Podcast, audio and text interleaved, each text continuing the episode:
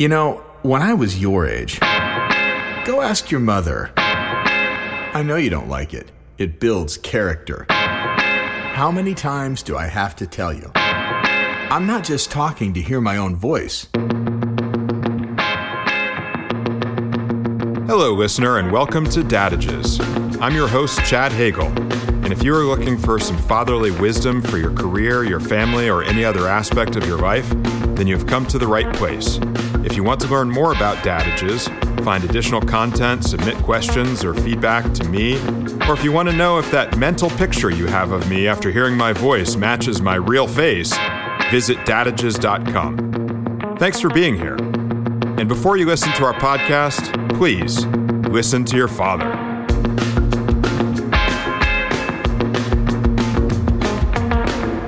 Hello, everyone. Welcome back to Dadages. I'm Chad Hagel, and I'm excited. I'm excited to be back here with Robert Wicks for the conclusion of our interview about the amazing benefits of a lifelong engagement in philanthropy. If you missed our last episode in which Robert talked about the lessons he learned from the early part of his career in development and donor relations at Stanford, as well as his exploits from track and field and ultimate frisbee and how athletics prepared him for his career, you won't want to miss those topics and the rest of the background that Robert shared. I encourage you to back up to, to that episode, listen to it first, and then rejoin us right here.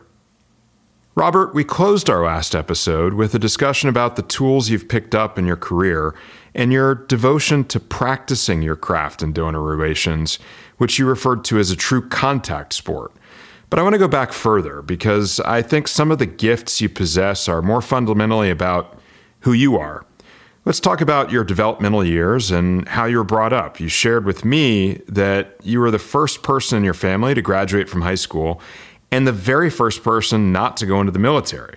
So you came from a very different place as compared to these people with whom you're working today and advising them and helping them manage their family's wealth and finding opportunities for philanthropic engagement for them.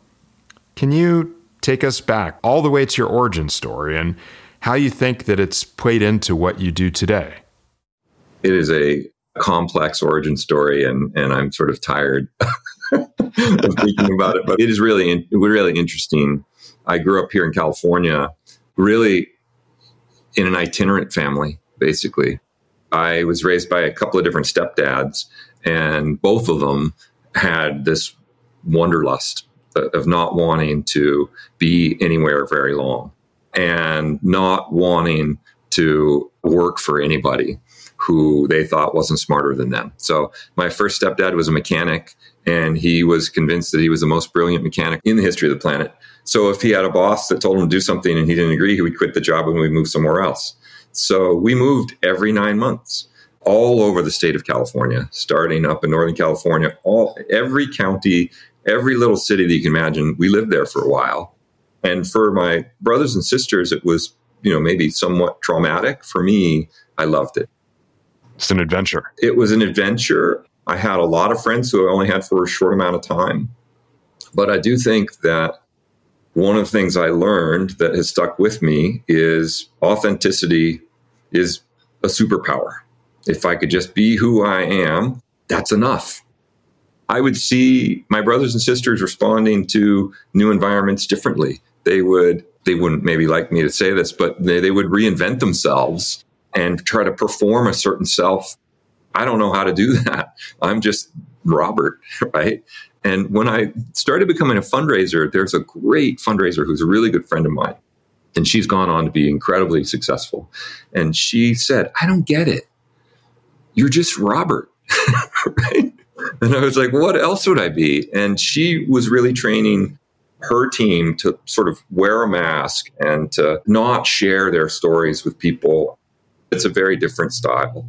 And I say, even a three year old can detect one part per million of inauthenticity. And as soon as they do, they don't want to listen to you. But if they never get anything but authentic, they will continue to pay attention. I tell people, I'm working for you. I'm getting paid by an institution, but I'm working for you. And we're going to go on this journey.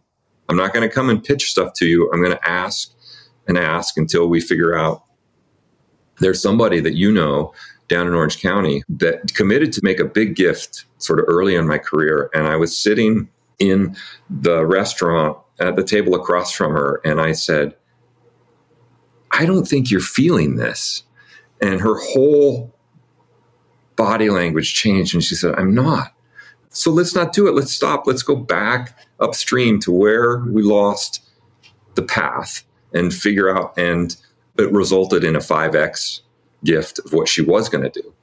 Because as soon as we figured it out, I would say that the origin story of living in a lot of different places and sort of being dropped in an unfamiliar situation and having to get my bearings and having to figure out where am I and where are they in space and time? Yeah, that has been part of my upbringing. And were there any mentor figures that sort of passed that ability or that wisdom or that perspective onto you during those formative years? Or do you feel it was something you just sort of cultivated from those experiences? I have gone from one amazing mentor to another. I've always had amazing mentors, whether they knew they were my mentors or not. There's a woman who doesn't know that she's my mentor that when I first got to Stanford, she gave me a piece of advice that it took me 10 years to know what it meant. She said, Don't do other people's jobs for them. It's their prerogative to do their job their own way, and you have to understand they're doing it the best they can. I was like, What does that mean? But now I know exactly what it means. When I got to Dartmouth and I was struggling, I had lunch with her, and she said, Be patient and be productive. She said, If you're only one of those things, it's not going to work. But if you're both, I'm not too worried about you. I've been lucky enough to sort of have an ear for the advice from really wise people. That's the network. The network has put really wise and interesting people in my path. I could have a podcast that's just the bits of wisdom that I've picked up from all of those folks. I listened to the podcast, your anecdote about Peter Bing. Yeah. You know, one of the great people powerful figure. A lot of people don't even know. I was lucky enough. So he, our daughter was born at Lucile Packard Hospital. She was born 10 weeks early. And this is when you and I knew each other when I was at Stanford. So I was in the hospital every morning in the incubator, you know, in the NICU, and then going into work right up the road. When you go into the hospital, the artwork on the walls paid for by Helen and Peter Bing. When your kid leaves the hospital, the first book they get is from Helen and Peter Bing. There was a time when the Stanford campus was covered in beautiful wildflowers. And the one season when they completely exploded was the season that our daughter was born at Lucile Packard. She was born in February. And so just seeing those flowers every day was just such a huge part of our experience and making it through all of that. Those wildflowers were paid for by Helen and Peter Bing because Helen said, I think this is true. This is what I heard. Helen said, What would it cost to plant a bunch of wildflowers on campus? And it wasn't that much. And she said, We got to do that. They've literally been planting seeds for their entire lives and watching them grow. Yeah. yeah. He said an amazing thing to me. So I didn't know him, but I was sitting in an event and I noticed he was sitting right next to me. And I was like, Well, I have to take this opportunity to thank him. So I said, Peter, you know, I just got to thank you for everything you did for the hospital. The artwork meant a lot to us. And you know him, how he was. He's so thoughtful. And he said, That's interesting. He said, You know, when we committed to the artwork being on the walls, we thought it was going to be for people like you, for patients and the parents of patients. But your experience there is so short. You either come into the hospital and you leave, or you come in the hospital and you don't. Like he was a doctor, right? So he understands reality. Yeah. Understands reality, but it's time limited. You're going to be there for 10 days or three weeks. He said, What we've come to realize is the artwork is there for the nurses, the doctors, for the people yeah. on the loading dock. I mean, my job is just to encounter incredibly enlightened people like Peter. Well, let's talk about another one of those people that you shared with me who is one of the first investors in Salesforce, another towering figure of great financial success and with a focus on philanthropy and a focus on giving back. And you talked about how he gave back in a different way in terms of how he used his time after arriving at that moment in life. I don't want to say his name. I don't think he would mind if I did, but it's an amazing story because his dad had been highly successful and had come to a point where he didn't need to work anymore. He made a list of 27 people that he wanted to thank, and he went on a gratitude tour. I think it took him three years, and it took him all over the world. And he committed to having a special experience with this person, one on one experience, and then thanking them specifically but right away, I was really drawn to that, this whole idea of gratituding. I could really get into that, like fly fishing or golfing or the other things that people do, you know, when they get too old for tennis and rugby and all of that. That sounds really good. Going around the world and thanking people. It's just your next contact sport. It's my next contact sport. Yeah, I'm going to do it.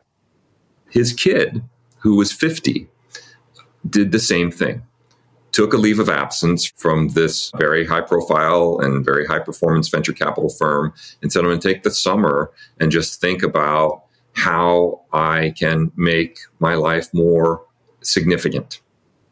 And he kept a journal. He met with all of these really important and interesting people in his life and also important and interesting people in the world. And he wrote down his thoughts. He sent those to me. That's quite a gift. Yeah. I had only met him once or twice. That's why I say that these relationships sometimes are so brief, but they are incredibly spectacular and intimate. He wanted to know is there a book in here? I have been a writer. And so there are times when what a person is trying to do is figure out how to tell their story and get their story out of so they can give it to other people even highly, highly successful people are terrified when it comes to writing and sharing their writing and terrified by, you know, is the story authentic and all that. So that meant a lot to me that he sort of shared his encounters with these people during his sabbatical. When he came back to his firm, he's gone on to, I think he got it figured out. He's one of the, the people I say that was time well spent. Well, and you described to me how when people get to that moment, as you said, when they've got it figured out, that there's this transcendence in a way. And I think you described it as an animal energy that you witness in people when they get to that moment. Well, sort of. I have noticed that, at least here in the Bay Area, where wealth is mostly generated wealth, not inherited wealth. It's people who have come up with a brilliant idea and then become successful or people who have in, invested in those entrepreneurial types of people. That the people who are successful, they just have this metabolism that a lot of other people don't seem to have. I'm not sure that I have it. They have this, it is an animal energy. This is a, it's not my phrase, it's Bing Gordon. He's a venture capitalist, but before that, he was at EA Sports. And he said, I don't know what the secret to success is, but everybody who's successful that I know has this animal energy. They get up and they get their workout in. They take five extra meetings. They just seem to be able to keep pushing. I don't know if it's healthy or not. You know, it could lead to some obsession. I do know some folks that have gone maybe a little bit overboard on the training and things like that. But when you see them bring that same fire in the belly and that same metabolism to figuring out how they're going to make a difference in the world, it is true that not everybody gets there. A lot, most people maybe don't, but I have been lucky enough to see some people get there. I was working with a guy yeah, about 10 years ago, and he said, I have X millions of dollars to give away. And it was a lot. It was a big X. Big X. yeah. I was working at Stanford at the time, and he said, I'd give it all to you if I knew you were smarter than me, but I don't see any evidence of that. Oh, my. he said, if you want to pitch something to me, you got to go on a hike. And I was like, I have nothing to pitch. That's not what I do, but I like hiking. And so we started hiking. I said, okay, let's talk about what you are doing. And he decided he's going to build a thousand schools around the world. And his approach was really simple. He was going to start at the bottom of the poverty index and just work his way up. And he had built 137 schools by the time I started hiking with him. And it didn't take too long before he realized it wasn't about the schools. Because, you know, you build a school somewhere that doesn't have teachers. The problem was more complex than he realized. He's paused and said, I didn't get that right. I've got to recalibrate. Recalibrate. His philosophy, I think, is as good as any that I've come across. He said that he just wants to be net positive every day. And he said, You're going to do some good things, you're going to do some bad things. Just try to come out ahead on the good, on the positive every day. And I do think there's a lot of wisdom there because people can be too hard on themselves and keep, people can forget to give themselves a break. There's a reason why your workouts are more effective if you take a couple of days off sometimes. I really like his view of the world. Very sound advice. I guess it's a good thing you went on that hike with him at the end of the day. I guess the lesson in there for our listeners is the next time someone tells you to take a hike, don't take that as an insult, but as an opportunity. I think people should hike more. I am surprised, you know, having, as I said, been a competitive athlete doesn't mean that I was successful, but I was always competing. I was surprised at how quickly I fell in love with hiking. I was talking to my brother in law about that actually. I was like, man, I love hiking. And he said, it's because there are no jackass hikers. He's like, if you surf, there's somebody that's not happy that you're on their wave. If you mountain bike, there's somebody that's making fun of your rig or whatever it is. But hikers, you don't ever encounter somebody on the. Tra- I haven't yet. So I think there's something to that. Also, just the act of walking with some other people and talking, unpacking different topics there's a hike here in the Bay Area, I know it takes 55 minutes to get to the top, and I know it takes 35 minutes to get to the bottom. I know how much time we have. I have to agree with you on that one because one of the greatest experiences I've had as an alum at Stanford was a hike that's called Stanford to the Sea that's taken by the humanities department. And I went with a group of about 30 people and it was some of us from the Humanities and Sciences Council, as well as uh, people from the development office, professors, staff, and students. And it was such a great mix of people to get together and spend all of that time together. And it was hours long getting up the mountain and back down the other side. And then we all jumped in the ocean at the end, and it was amazing. They made fun of me at Stanford for being a guy that did my job on the hiking trails or wherever. As I say, you got to meet people where they are. When I was working in Orange County, there was an incredible conversation I had at an Angels game because the person was so busy. She was running a biotech company and she didn't have any time to see me because she needed to take her son to the Angels game. And she said, If you want to come to the game, I got an extra seat. right? We were able to have a really interesting conversation, and I was able to hang out with a seven year old kid at the same time. Wow. So you're like Richard Attenborough meeting the wildlife in its natural environment. yeah, that's, right. that's great. Well, and speaking of wildlife, let's talk about kids. You have obviously picked up a lot of wisdom an amazing amount of knowledge and perspective in your career from the people that you've surrounded yourself with. And I really feel that you've been able to do so because of that one characteristic that you talked about earlier, your authenticity. That's what's so engaging about you and endearing and why you're able to build these relationships. As you've picked all of this up and as you've had all of these experiences, now that you're a dad, how do you package all of that and deliver it to your kids in a way that resonates and lands with them? As a daily struggle, man. Of course, a daily of course. struggle. I learned sort of early on that if you try to get them to put their shoes on and tell them to put their shoes on because you got to get out the door, you might have a hard time. It's like those, remember those finger handcuff the, things? The Chinese get? finger cuffs? Yeah. If you try hard, it just gets harder. And so I had realized really early on being a dad that if I just sat on the ground and started putting my shoes on, if I was at their level, they got the message. There are a whole bunch of things I hope to be able to teach them ultimately. They are 12 and 14, about to be 14. Two girls, two amazing girls. I don't know, man. Figuring out how to package it, we all have to be pretty humble about that. I do notice that they are picking up some of the lessons that I need them to learn. Where do you see that? One of our family values is flexibility and adaptability. I say that's the main thing. It's not grades.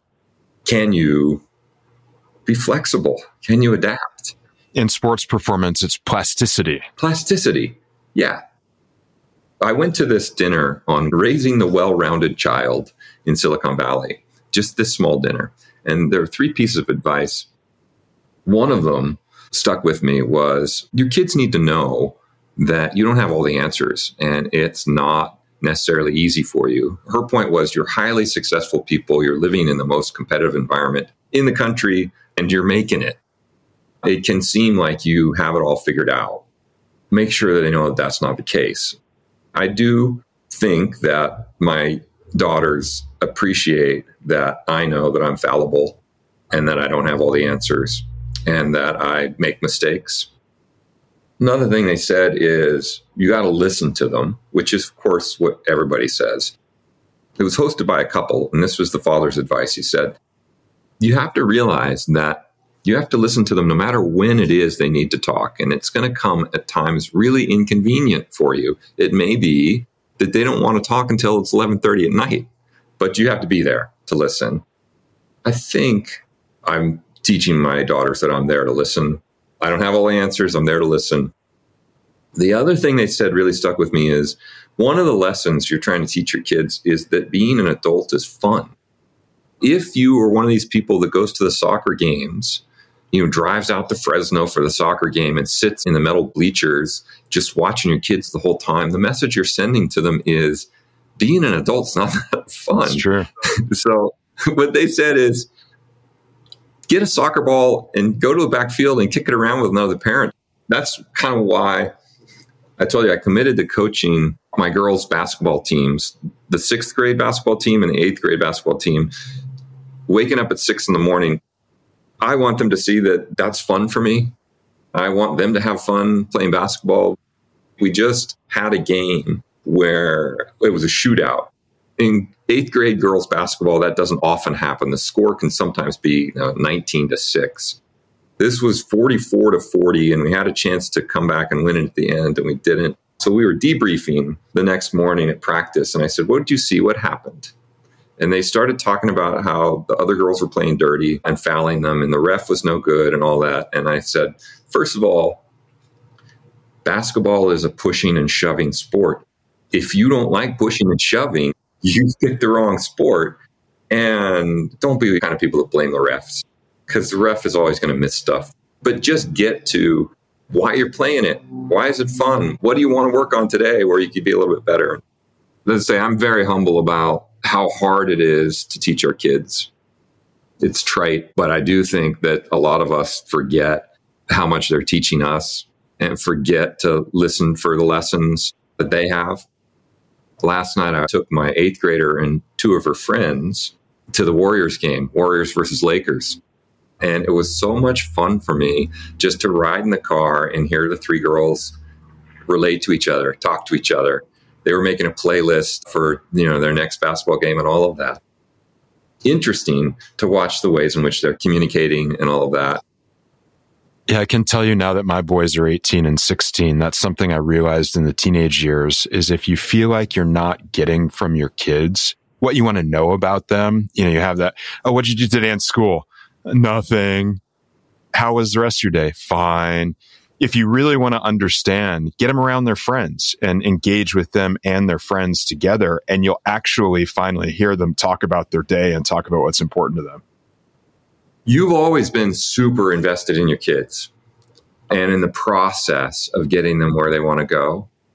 Honestly, when I first met you, I found it kind of intimidating and weird. I was like, I didn't even have kids yet. And you told me you really got to focus on the preschool they get into because that determines the elementary school they get into. And I don't know if you remember this, but you were like, when they take the test, and they draw a self portrait, make sure the self portrait has eyebrows on it because that's what they look for. And when the kid jumps off the ground, make sure both feet leave at the same time because that's what they look for. That has not been my approach to parenting my wife. And it's not that I ever thought any of those things matter, by the way. No, I know you said it's a prisoner's dilemma. I remember. And that's a very interesting way of thinking about it because what you said is you can't not do that. And yet I have not done that. And our sixth grader is a brilliant little person. really, really insightful in so many ways and such a creative thinker. I don't care about her grades. I probably should, but you know, I meet with her teachers, they don't care about her grades. She's doing well, but there's some classes that she's not interested in, so she doesn't do well. I do see parents who have decided to be interventionist. I talk to two athletic directors all about five years ago. And I was in their office. These are people that you would know. And I said, Man, you guys have the best job on the planet. And they said, Except for the parents. Except for the parents. They said they've gotten so involved.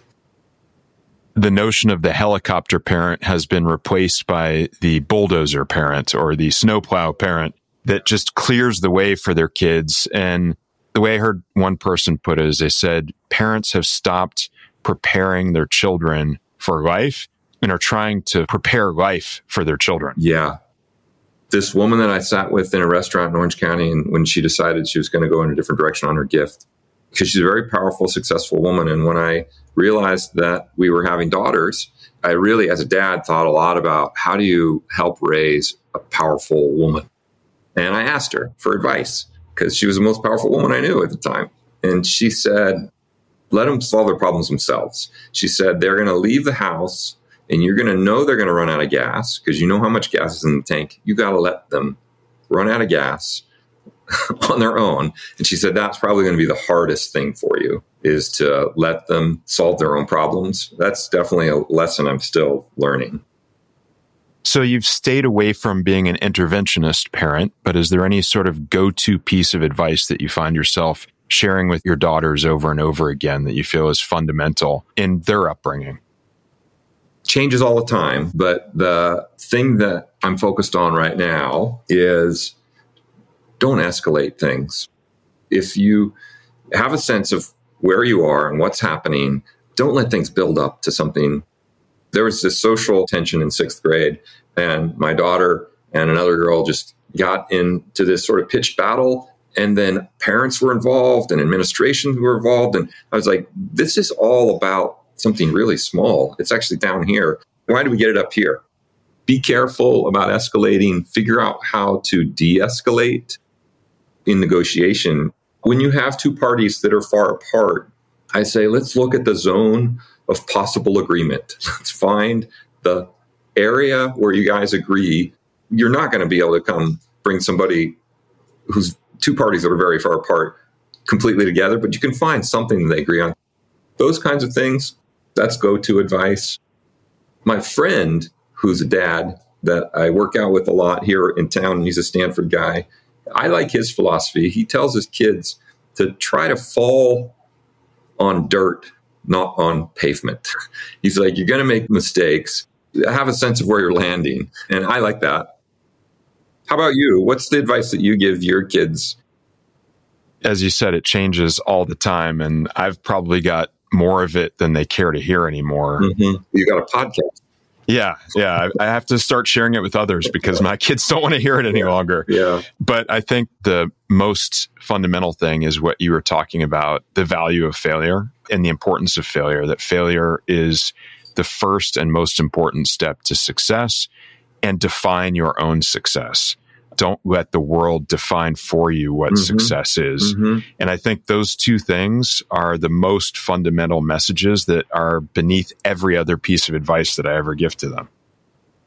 I tell you how I was raised by stepdads, but I had a grandfather, Papa was his name. Um, my grandfather was Papa also. Yeah, he's my best friend. He's my best friend. I love the guy. He was a machinist his whole life. Uh, he would let me work on cars with him, which was great because I'm not good at that. And my family wouldn't let me go anywhere near a car or a machine, except he would. His advice or his sort of rule, he pulled me aside in the tool shed and said, Don't hang out with liars. Don't be around liars. That's it. Simple and fundamental. Simple and fundamental. That is the authenticity thing. Like, life is too short to hang out with dishonest people. I think my daughters have heard that loud and clear. Well, yeah, there it is, Robert. I mean, there's the thread. There's the thread from grandfather to you, from Papa to Robert to your children. And it seems to be that fundamental essence that you described in everything you've done in your professional career as well the authenticity, the engagement, you being you and being honest and open with people around you. As I said, I know that it had meant a lot to many others and it's meant a lot to me. Can I say something else about that? Sure. I heard this lecture. Who's the guy, the business school? Anyway, his father is a legendary business school professor, and he gave his last lecture. And the advice he gave really stuck with me. He said, When you teach, bring your whole self into the classroom. He said, If you leave parts of yourself behind, you're bringing a ghost into the classroom. And, you know, I spent all this time in the classroom as a teacher at Berkeley. That really resonates with me in these conversations where I sit down at a table and we've got to figure out what you need. I got to bring my whole self to that. So I would say authenticity and all of you, right? Yeah. You know, Yeah. you know what that means. Absolutely. Yeah. Absolutely. Well, Robert, thank you for being authentic and thank you for bringing all of yourself today. It meant a lot to me, and I'm sure it will mean a lot to our listeners as well. I think it's great to share this Super Bowl Sunday with you and have a Super Bowl quality interview. I'll put you on the spot and ask for your Super Bowl pick. Who you, who you got? Oh, I think Kansas City wins. Hard to bet against Mahomes. That's the most brilliant player on the field, right? Can we introduce a disclaimer for this podcast, though, that nothing that I have said do I think uh, should be recorded for posterity? I just happen to believe it. And I think there are lots and lots and lots of ways to be really good as a philanthropic advisor that are not my way. You know, this way has been working for me so far. Thanks for the opportunity, though. I'm also confident in the notion that my daughters will never listen to this. So, a podcast where dad talks about being a dad, probably not. I would take that bet. I think they will at some point, and I think it's going to mean a lot to them at the right time. Thank you for doing this whole thing. It's a pretty cool concept. And just to ensure that when your daughters do listen in, I'm going to give you the same opportunity that I give to all of our guests before we part and let you share with them your very, very worst dad joke. Why did the woman go to get her nails done after she broke up with her boyfriend? I don't know. Why did she? Because she needed a manicure. That's great. Well, Robert, thank you again. This has been fantastic. I know that it's meaningful to me and very meaningful to our listeners that you would take the time out of your Sunday and share it with all of us. I can't wait to get the chance to see you next. Yeah, yeah. And I'm a fan of this podcast. I'm going to be listening because you're going to bring some really interesting people in from the world at large. I know. Absolutely. And as we always say, dads may not always know what they're talking about, but we sure can sound like we do.